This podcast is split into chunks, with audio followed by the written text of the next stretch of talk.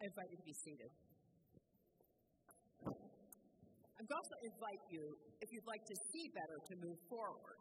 Because I like to do illustrated sermons, and I thought the Feast of the Holy Name and the first Sunday after Christmas was a good time for a little more visual, and maybe, I don't know, I don't want to say it's less intellectual fair, but a little visual affair.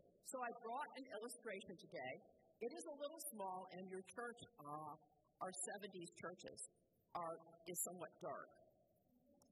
But it will look spectacular at a certain moment in this homily. So, some of you may have this at home, something like this at home, and you've seen it. Have you seen one of these? You haven't. Some people haven't. This is a German Christmas tower uh, pyramid, a German Christmas pyramid. Mine is not the handcrafted, very, very expensive one. Mine is a knockoff. Um, and if you look at the angels very carefully, they look a little Chinese. but it does the trick. They were uh, invented, as it were, in the 1800s by a woods, woodscraft person.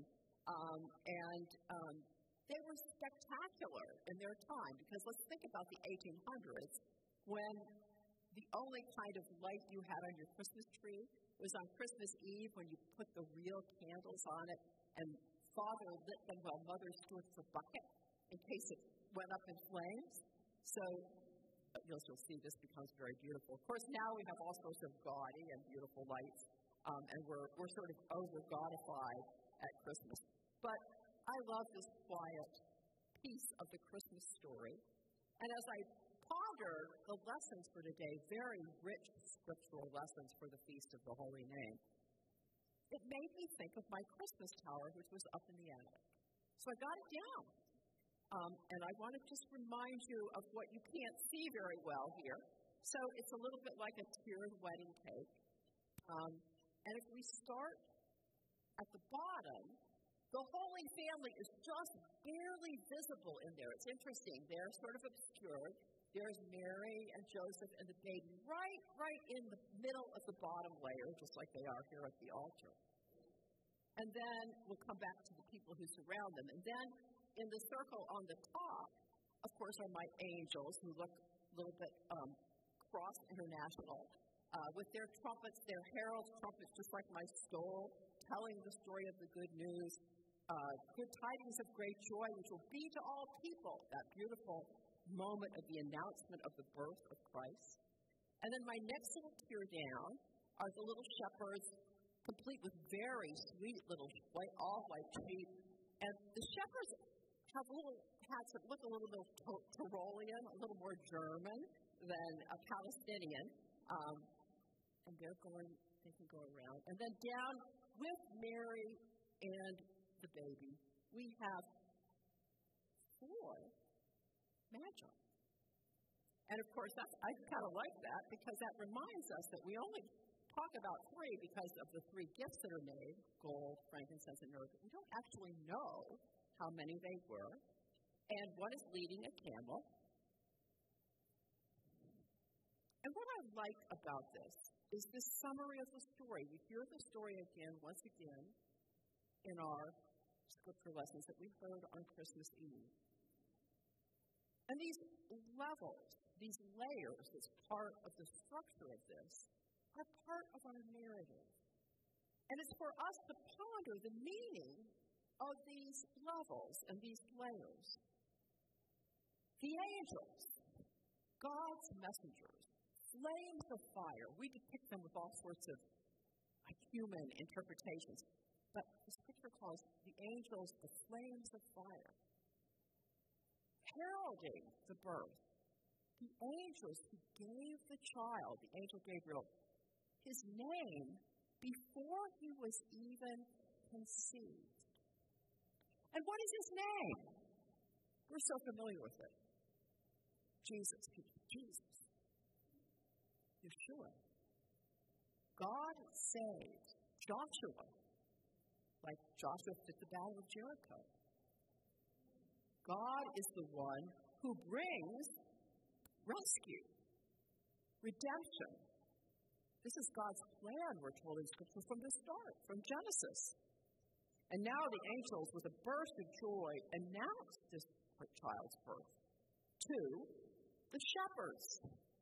Another tier on the social rung. These are romanticized shepherds, and we like to romanticize our shepherds, don't we? And think of it as a beautiful pastoral experience. And we're lucky to live in a place where we actually drive by and see sheep. But shepherds in Israel have hard life. Shepherds here have a hard life. Sheep are dirty, they're difficult. They had to be led miles and miles. In Israel, the grass is little stalky things that is scattered over rocky hillsides. Shepherds were necessary, they fed people, but they weren't looked on romantically. They were looked on sometimes suspiciously.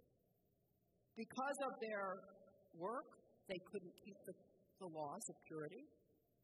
They were come, constantly coming to, into parts of the animals and dead animals. They weren't probably particularly well washed in general. And they wandered, so they were often thought of as thieves, like gypsies. Have you pondered or ever wondered if Jesus came in our society today? Who would be the shepherds? Who would be the shepherds? I think they'd be the migrant farm workers, or the Uber drivers, or the fast food people. Simple, humble, but indeed, they were still Jewish people. And the message went first to the people of the covenant, the people with the promise.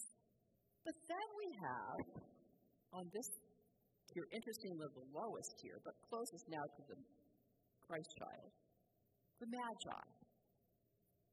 The wise sages from the east, who of course didn't arrive on Christmas Eve, but were coming, as yours are still coming.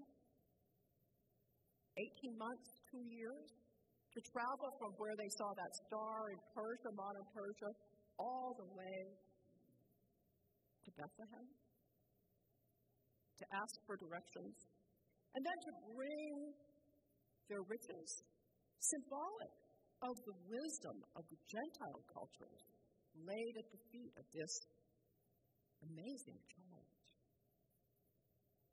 I like my tower here because it gives me all those levels of our story, of our wonderful story, and reminds me that the news didn't go first to Herod, but last to him.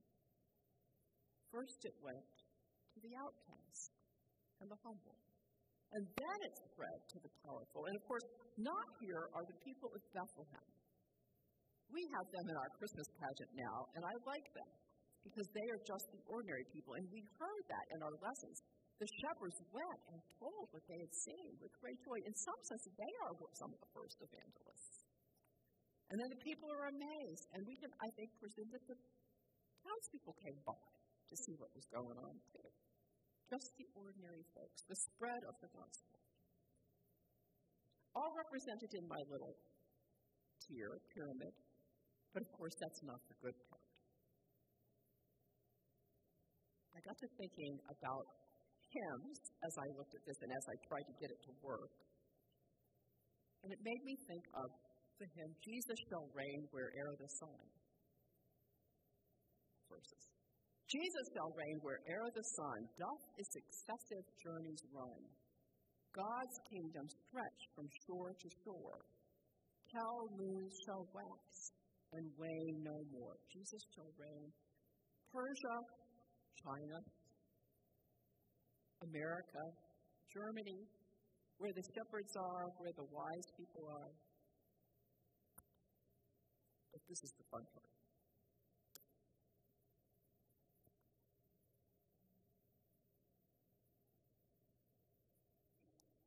It's funny. I have it on Facebook if you want to see it. Actually working. I'm going to give it a little whirl and see. The next line of the hymn says, to him shall endless praise be given, and princes crown, throng to crown his head. His name, like sweet perfume, shall rise with every morning sacrifice. So I like to think of what makes this power. The power of it, of course, is the convection of the heat from the candles that move it around. And me, that speaks of the praise of the Christ child that came with this announcement of the angels. To him shall endless praise be given. And hear the allusion to the wise men. And princes throng to crown his head. His name, like sweet perfume, shall rise with every morning sacrifice. People in realms of every tongue dwell on his love with sweetest song, and infinite voices shall proclaim their early blessings on his name. As the heat powers the movement of this, so to me, this reminds me that the praise of the name of Jesus, the praise of the person of Jesus, which the name stands for, is what powers our lives, our spiritual lives. And to me, this is a reminder here a good time for New Year's resolutions that the thing that will power our life and make it move is to remember each day to praise the holy name of Jesus. And I wonder which name that he's given in this narrative somehow speaks to your heart and touches you. There are so many names. The name Jesus, he saved. How has he saved you? How has he rescued you? How has he redeemed you? The name Emmanuel, God with us. How is that name precious to you in what you have with you? And of course, those names in Isaiah wonderful counselor, mighty God, the everlasting Father, the Prince of Peace. All those names can be lifted up in praise every day when you wake and become the power as you go out into the world and spread the holy and blessed name of Jesus. John Newton, who wrote Amazing Grace, is also known, little less well known, for his hymn, How Sweet the Name of Jesus Sounds on a believer's ear. It soothes our sorrows and heals our wounds and drives away our fears.